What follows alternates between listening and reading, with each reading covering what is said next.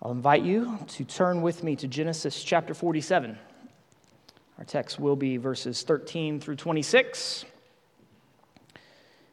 Before we begin, please pray with me. Guide us, O God, by your word and Holy Spirit, that in your light we may see light, in your truth find freedom, and in your will discover peace, through Christ our Lord. Amen. Well, as we draw near to the end of our study of Genesis, I want to ask a rhetorical question. I mean, you can answer out loud if you want, but this is rhetorical. Who is the main character of Genesis? You might think Abraham. He was the recipient of the covenant of grace. He is the father of all the faithful. Or you might think Jacob. We've seen in detail the transformation he's experienced from a heel-grabbing deceiver to a humble believer, and he became the namesake of God's people, Israel. Or maybe you'd say Joseph. His life takes up nearly a quarter of the book. Thankfully, though, we don't have to guess. Jesus told his disciples how to read their Bibles after his resurrection. In Luke 24, he said, "These are my words that I spoke to you while I was still with you, that everything written about me in the law of Moses and the prophets and the Psalms must be fulfilled." Then he opened their minds to understand the Scriptures and said to them, "Thus it is written that the Christ should suffer and on the third day rise from the dead, and that repentance for the forgiveness of sins should be proclaimed in his name to all nations, beginning from Jerusalem." Jesus claimed that he was the central focus of the whole Bible, including Genesis. The message of all Scripture is the Lord Christ as the Savior of the world. So even when we read a historical narrative like this one, our primary focus should be the same as the Greek men who came to speak to Philip in John 12, and there used to be a plaque on this very pulpit that says it, "We wish to see Jesus." And we've done this all throughout our study of Genesis, haven't we? In various ways. Most straightforwardly, we've seen the genealogical data. We have traced the line of the historical figures of Adam, Noah, Abraham, Isaac, Jacob, how they were all the physical forebears of the son of the Virgin Mary, the descendant of David of the tribe of Judah, along with the historical realities that brought these forefathers into God's unfolding plan of redemption. We've also seen how Christ was promised in the covenant of grace as early as the Garden of Eden. We've seen that he is the offspring of Abraham that brings blessing to the world. We've seen how, as Paul says, all the promises of God find their yes in Jesus. We've also looked at examples of what faith in the Lord and obedience to his word look like, which Paul says in Romans 15 is one purpose of the Old Testament scriptures. He says, "For whatever was written in former days was written for our instruction, that through endurance and through the encouragement of the scriptures we might have hope." But we'll take another approach tonight. The Apostle Paul told the Corinthian church that things in the Old Testament happened to the Old Testament saints that served as, and he uses a word, types, so that we could learn from them. You see, the Lord in his providence brought about real historical events, real historical people to fulfill his purposes. But his sovereignty and his wisdom is so great that he did so in such a way that it pointed beyond themselves to something greater, to the Lord Jesus. We've seen that scattered throughout Genesis. Pastor Taylor has pointed this out for us multiple times in recent weeks as we've worked through the narrative of Joseph. Joseph's entire life marvelously prefigures aspects of the Lord Jesus. And this led the Christian philosopher Blaise Pascal to write this: Jesus Christ was typified by Joseph, the beloved of his father, sent by his father to see his brethren, innocent, sold by his brethren for 20 pieces of silver, and thereby becoming their Lord, their Savior, the Savior of strangers, and the Savior of the world, which had not been but for their plot to destroy him, their sale, and their rejection of him. So as we join Moses and his narrative, and we briefly turn aside from the history of Israel to what may seem to be merely a record of brief historical actions that Joseph took as the ruler of Egypt to save the Egyptians from certain death, I believe that we see a picture of the greater Joseph, the Lord Jesus, and the salvation that he brings to the world. It is a historical fact that Joseph, in his kingly role, saved a people alive during a real historical famine. That through his actions, the promise to Abraham that all the families of the earth would find blessing through Abraham's descendants was partially fulfilled. And that Joseph did so, exercising compassionate, righteous rule from which we could all learn. And that the Lord providentially orchestrated all of this so that his purposes in Christ would be demonstrated and fulfilled. I want us to see how this text prefigures King Jesus. And we'll do that under 4 P's: poverty, provision, purchase, and possession. That's the outline in the back of the bulletin, along with the words for you kids to listen for. So first, poverty. We read in our text, "Now there was no food in all the land, for the famine was very severe, so that the land of Egypt and the land of Canaan languished by reason of the famine. And Joseph gathered up all the money that was found in the land of Egypt and in the land of Canaan in exchange for the grain that they bought. And Joseph brought the money into Pharaoh's house, and when the money was all spent in the land of Egypt and in the land of Canaan, all the Egyptians came to Joseph and said, 'Give us food. Why should we die before your eyes? For our money is gone.'" That devastating 7-year famine that was foreseen in Pharaoh's dream and foretold by Joseph, it had come in full force. The earth was producing nothing of substance for the people to eat. Not in the exorbitantly wealthy kingdom of Egypt, not in the land of milk and honey, Canaan. Those who had lived in luxury and had not planned ahead were now in real danger of starving to death. In fact, the text says the people languished. They were sapped of their strength. They were wasting away.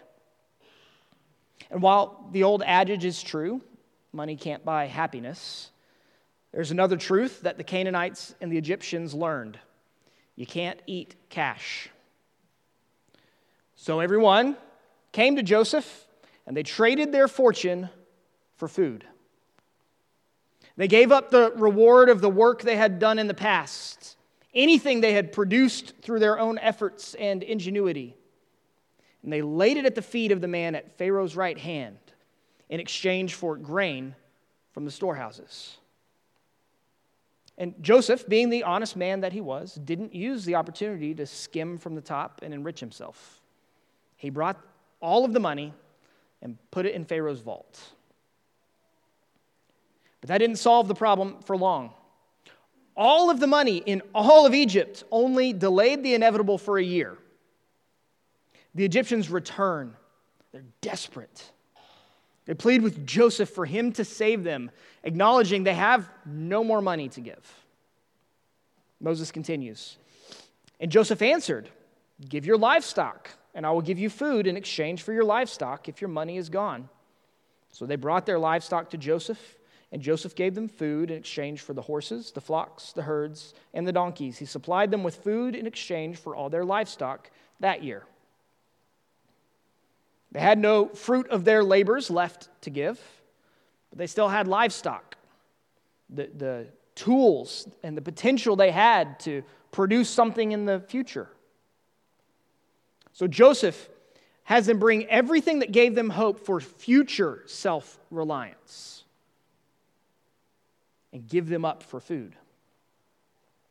Which, by the way, would have been good for the animals as well as the people, because what would have happened when the people ran out of food? Well, the animals would have starved first or been eaten. And then there would have been no hope left to rebuild the fields once the famine was over. This was good for everybody. So this trade provided another year of life for Egypt. But the famine was still going. So the Egyptians returned a third time. And when that year was ended, they came to him the following year and said to him, "We will not hide from my lord that our money is all spent. The herds of livestock are my lord's. There is nothing left in the sight of my lord but our bodies and our land. Why should we die before your eyes, both we and our land? Buy us and our land for food, and we with our land will be servants to Pharaoh. And give us seed that we may live and not die, and that the land may not be desolate." Within 3 years, those who had lived in rich abundance were reduced to abject poverty. They had nothing left to give. So they gave up their homes. They offered themselves as indentured servants in exchange for food to survive and seed to plant so that the land would not revert to wilderness. The Egyptians had come to know true poverty. And they stood before Joseph, the only one who could deliver them from the death that they faced. And we, too, must recognize our poverty.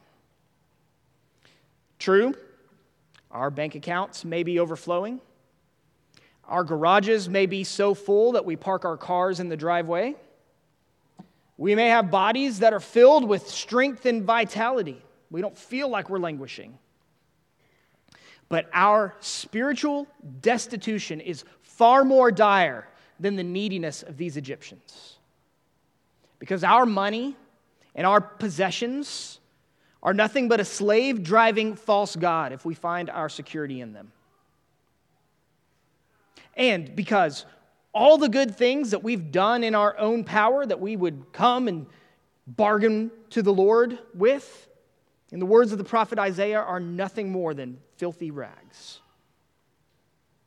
And because we have no tools that will help us produce anything that can give us spiritual life, we are by nature dead in trespasses and sins.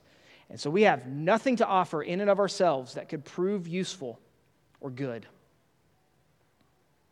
We could search the entire world and not find anything in it to bring us spiritual life. And even worse, in our sin, we would rather swallow down sweet-tasting spiritual poison than we would seek that which gives us spiritual life. And unlike the Egyptians, we don't even have the ability to offer ourselves as servants to the Lord because we already have a master. We're already enslaved to sin. Just like the famine of food for the Egyptians, God's word shines light into the darkness of our hearts. It lays us bare so that when we see our sin in thought and in word and in deed, just like we confessed earlier, we see we have no means for providing spiritual life for ourselves, nothing of value to bargain with, and no hope for our future. You see, the cost of spiritual life is perfect righteousness. And it's infinitely more than we could ever scrape together. Every person in this room is doomed to spiritual death unless there is a deliverer with the means and the motive to give us what we could not earn from him. Thanks be to God that the story for the Egyptians and the story for us does not end at poverty. For them in Joseph and for all in Christ, there is abundant provision. See, Joseph had not been idle. He had been sent by God to Egypt for a specific purpose. And all of his sufferings led to his exaltation at the right hand of Pharaoh. Joseph understood this vocation. It was a call directly from the Lord. He understood that the ultimate reason for his descent into the lower regions of Egypt, his betrayal into servanthood, was to preserve life. So during the 7 years of plenty, Joseph was active and fruitful.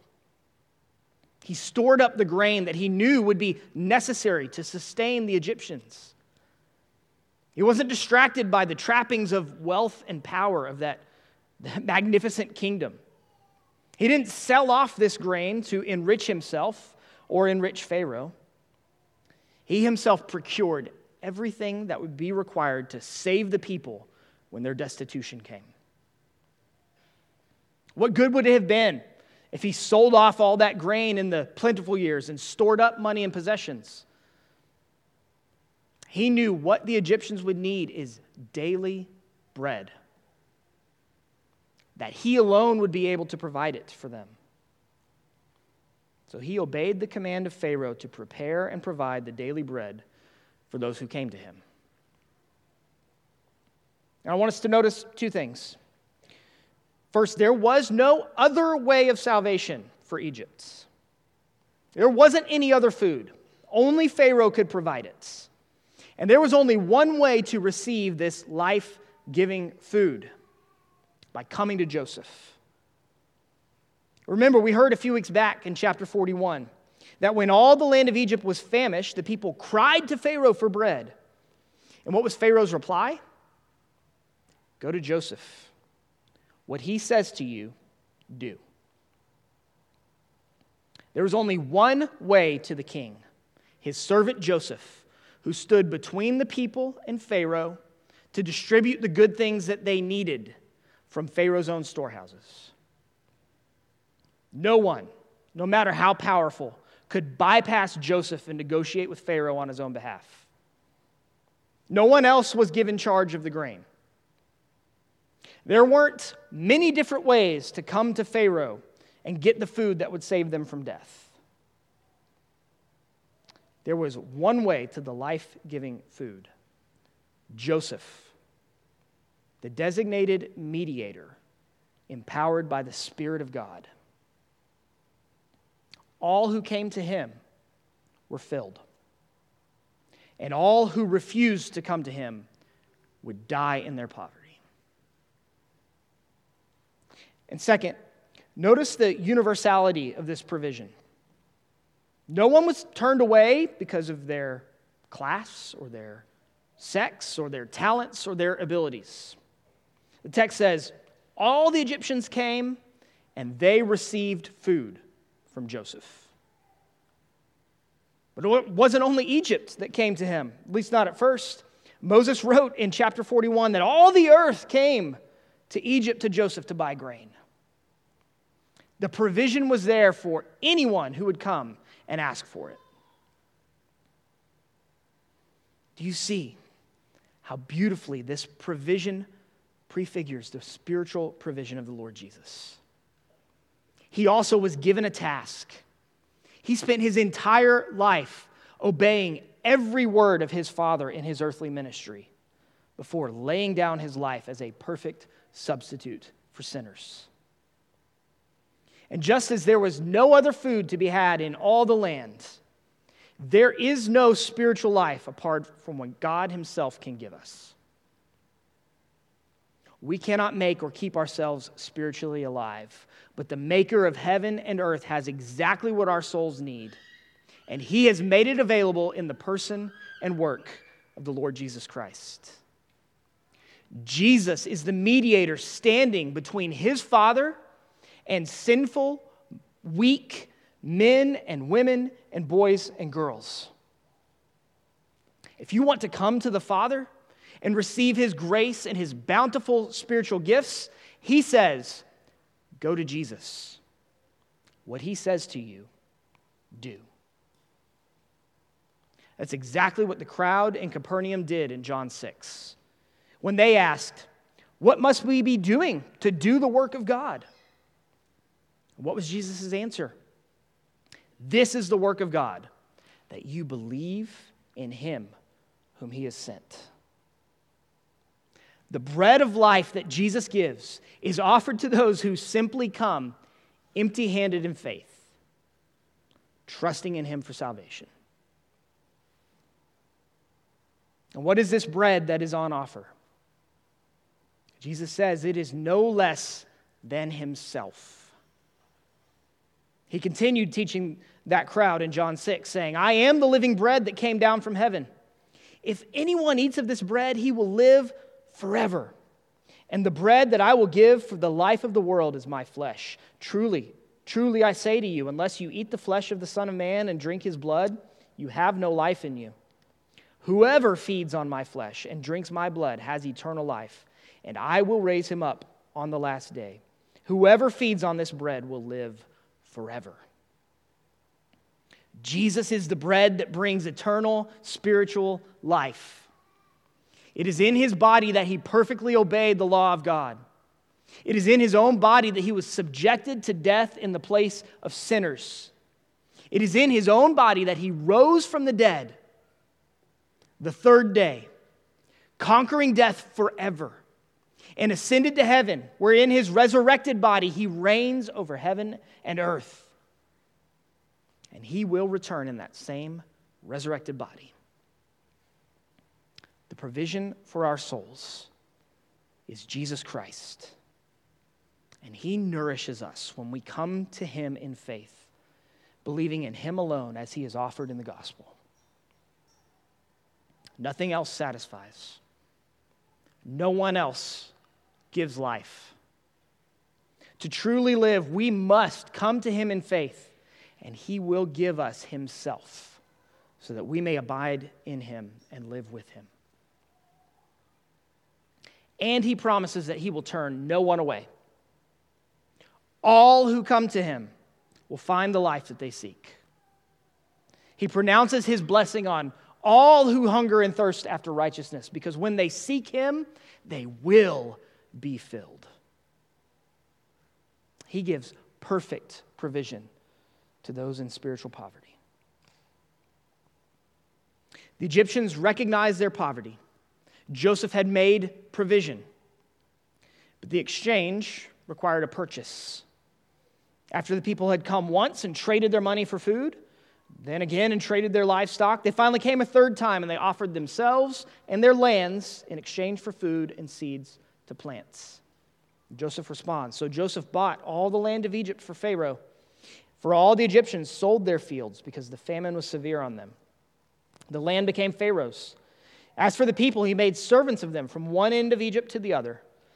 Only the land of the priests he did not buy, for the priests had a fixed allowance from Pharaoh and lived on the allowance that Pharaoh gave them. Therefore, they did not sell their land.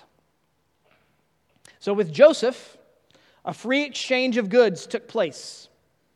The people had something of value, and Joseph, on Pharaoh's behalf, accepted their offer in exchange for food that would give them life. This was a mutually beneficial transaction. And on this point, the analogy between Joseph and Jesus diverges. Because here we see just how magnificent the grace of our Lord is.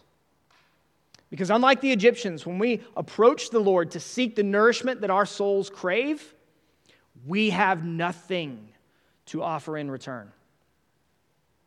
The cost of eternal life is perfect obedience to God's moral law, which we cannot offer.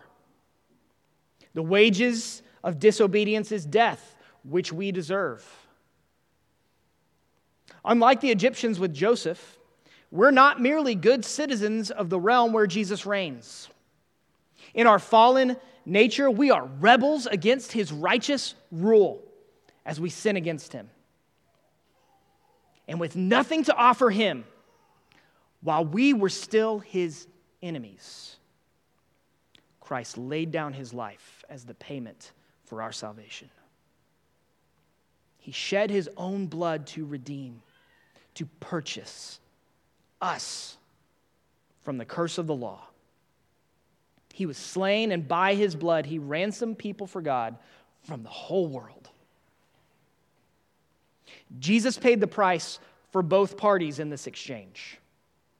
The death our sin deserves in exchange for eternal life in him. And so since the cost has already been covered on our behalf, he can call out to us in the words of Isaiah that we heard in our call to confession. Come, everyone who thirsts. Come to the waters. He who has no money, come buy and eat. Come buy wine and milk without money and without price. Why do you spend your money for that which is not bread, your labor for that which does not satisfy? Listen diligently to me. Eat what is good and delight yourselves in rich food. So while it was the people pleading with Joseph, why should we die? It's the Lord himself who calls out to us. Incline your ear and come to me. Hear that your soul may live, and I will make with you an everlasting covenant. Because the price to atone for our sins has been paid, we may come with empty hands of faith and receive salvation through Jesus Christ. We receive everything by grace, apart from our good works, our possessions, our potential, our promises. We receive eternal life by grace through faith in Christ alone. But just as Joseph's exchange of grain and seed procured for Pharaoh the land and the service of the people, so also Jesus' purchase means that those who come to him in faith are truly his possession. Then Joseph said to the people, "Behold, I have this day bought you and your land for Pharaoh. Now here is seed for you, and you shall sow the land. At the harvest you shall give a fifth to Pharaoh, and 4/5 shall be your own, as seed for the field, and as food for yourselves and your households, as food for your little ones." And they said, "You have saved our lives. Let us find favor in the sight of my Lord, and we will be Pharaoh's slaves." The people of Egypt no longer belonged to themselves. They and their lands now belonged to Pharaoh. They had become indentured servants in exchange for the food and the seed they needed. And the arrangement that Joseph provided called for a 20% tax on the produce they grew each year going forward. And while this probably makes us uncomfortable as Western citizens of a democratic republic, especially one with a history of chattel slavery in our past, we need to make sure that we understand Joseph's actions in their historical context. First, this is written by Moses, the one who leads Israel out of slavery in Egypt, and he doesn't condemn what Joseph does here. And one commentary points out, the idea of slavery is not attractive to the modern mind, but in the ancient world, it was the primary way of dealing with the poor and destitute. If the people became slaves of Pharaoh, it was Pharaoh's responsibility to feed them and care for them. It was the best way for them to survive the famine. John Calvin also notes that these same farmers could have planned for the future by saving up themselves, and they didn't.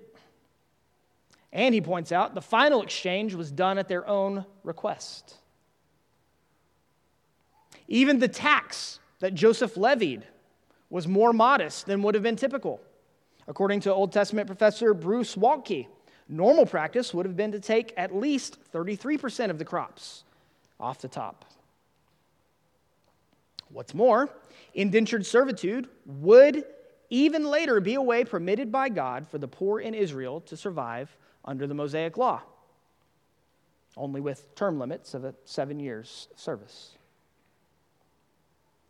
So you put that all together, and in the words of the church father Ambrose of Milan, so pleasing was this to all from whom he had taken the land that they looked on it not as the selling of their rights, but as the recovery of their welfare. As a matter of fact, they effusively praised Joseph, declaring, "You have saved our lives." And then they do something amazing, which the ESV misses in its translation here. The Egyptians say, "Let us find favor in the sight of my Lord." And that word for favor is hain. It's a word that's often translated grace. It's what Noah found in God's sight. It's what Jacob sought from Esau at their reunion. The Egyptians acknowledge that Joseph saves them by grace. And then in response, they affirm their willingness to live as Pharaoh's servants. So, brothers and sisters, we need this perspective when we consider our relationship to the Lord Jesus. Our alternatives are not between being servants of God and being autonomous. Our options are either being slaves of righteousness or slaves of sin. This helps us navigate those murky waters of legalism and antinomianism. Because while we contribute absolutely nothing to our salvation, we are not now free to sin that grace may abound. And like the Egyptians, the real choice is whether we will serve a gracious king who provides for all our needs, or whether we will die of starvation fending for ourselves. The true choice is between servanthood and death. Christian, you are not your own. You were bought with a price. Christ bought us with his own blood for a purpose. He ransomed us so that we would be a royal priesthood and a holy nation. So we have no right to pursue our own pleasures in the flesh. We have no right to engage in sexual immorality, whether in action or thought. We have no right to get drunk. We have no right to live in gluttony or laziness or rebellion to authority or unjust judgmentalism or unjustified anger or envy or dissension. We do not belong to ourselves. Our master demands that we live in accordance with his rules, which he tells us is a light yoke to carry. Putting to death these sins, planting the seed he gives us of his word in our hearts to produce fruit of love, joy, peace, patience, kindness, goodness, faithfulness, gentleness, and self-control. This also means that our possessions are not truly ours. Everything we have been given by God. And he gives them to us to steward for the purposes of his kingdom. Which is why, in thankful acknowledgement of his provision, we are to give some of it back to him. And we're called not to use his good gifts for our own selfish desires, but to be generous, to use our stuff to serve others. And then when we do enjoy these gifts he gives us, which he wants us to do, we don't enjoy them for their own sake, but with grateful hearts, through them, we enjoy the giver of all good things, the Lord Jesus, the true and better Joseph, who lifts people out of spiritual poverty, providing everything they need through the purchase of his own blood, making them his own treasured possession. So as we close, let me ask, regarding the Lord's purchase and possession, Christian, are you living in joyful submission to your Lord? Do you see your life and all that you have as his gifts? How are you stewarding these things for his kingdom purposes? In terms of provision, are you content with forgiveness of sin in Christ and the spiritual nourishment he provides in word, sacrament, and prayer? Or are you chasing after something flashier than these simple means? And are you willing to trust that if he so graciously provides for your spiritual needs, he will also give you all you need for your physical life? Can you be content in all circumstances with the provision of the Lord Jesus? And finally, do you know your spiritual poverty? Do you recognize the depth of your spiritual need? Or do you think that you're fine without what Christ can give? Are you still trying to find a way to even partially provide for yourself and find security by clinging to your own works or your own potential or anything you can find apart from God and His Word? If so, please stop fooling yourself. Come to Jesus and say with the Egyptians, "I have nothing left," and receive the bread of life. As a minister of the Lord Jesus Christ, I call each of you, in the words of that beautiful hymn, "Come, ye sinners, poor and wretched, weak and wounded, sick and sore, Jesus ready stands to save you, full of pity, love, and power. He is able, he is willing. Doubt no more. Come, ye thirsty, come and welcome. God's free bounty glorify.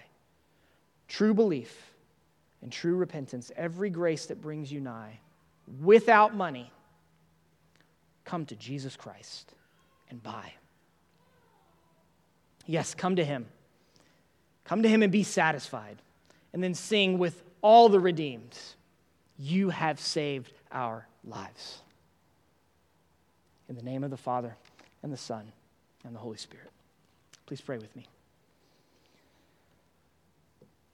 Oh, our God, increase our faith. May we always see the wonderful grace that you have given in the Lord Jesus Christ.